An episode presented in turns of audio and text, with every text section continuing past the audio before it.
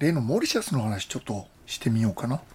油のね事故といえば以前もちょっとお話ししていただきましたけど、ちょっと人事じゃないんですよね。ょ今回日本の船舶が事故を起こしてはい。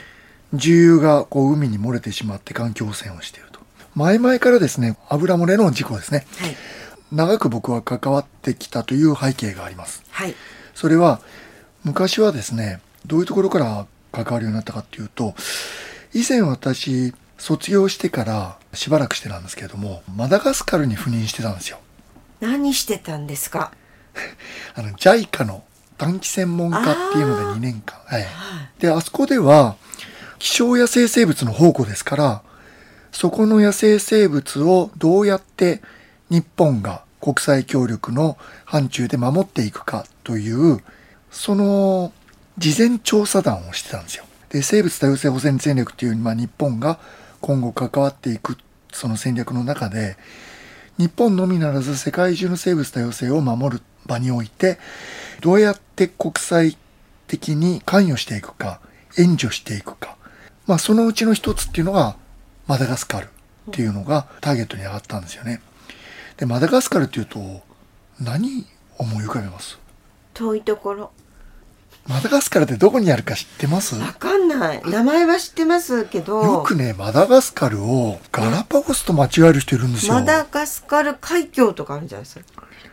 ちょっとマニアックなとこ行きましたね。あそうですか はいインド洋にあるんですよ。アフリカの東にインド洋があって、その横にっていうかそのインド洋にマダガスカル島っていう島があるんですよ。はい島って言ったってものすごく大きな。どのぐらい？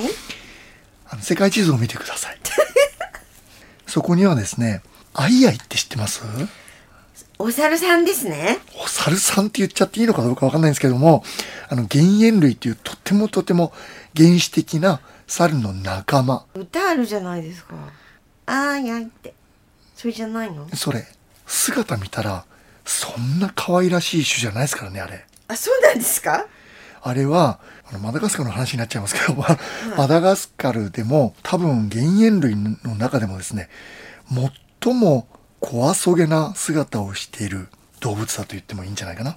向こうではですね、悪魔の化身だって言われていて、見たら殺さなきゃいけないとかっていう、なんて言いますかね、向こうならではの、そういうしきたりが。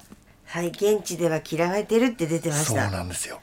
指が小指だけ長くてですね。なんか可愛くない夜行性で、ギズモって知ってます？まあちょっとあの、見るとですね、怖い感じの姿をしてまして。そんなに可愛いっていうものではないですねうん。なので、まあ夜行性だしっていうことで、ちょっとそういう虐げられた種とも言いますし、一方でその原猿類の中で有名なのはワオキツネザル、尻尾まだらのやつとか、あとはシファカ、横飛びする猿。昔コマーシャルに出てたでしょ。は地上を歩くときは横飛びで歩く。あはいはいはいあれシファカっていうんです。それと、一番大きい、世界で一番大きい原猿類のインドリっていうやつがいるんですよ。で、そのインドリっていうのは子供ぐらいの大きさがあるんですよね。ちっちゃい子ぐらいの。逆にそのインドリは鎮守の森で生活していて先祖だって言われてるんですよ。だからアイアイとは真逆。インドリが住んでるところは環境とか破壊しちゃもちろんダメだし、インドリを撃って殺してもダメなわけですよ。はい守られてる。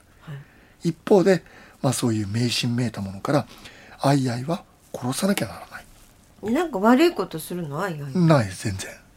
だとてもね、複雑な島国で16部族あってね。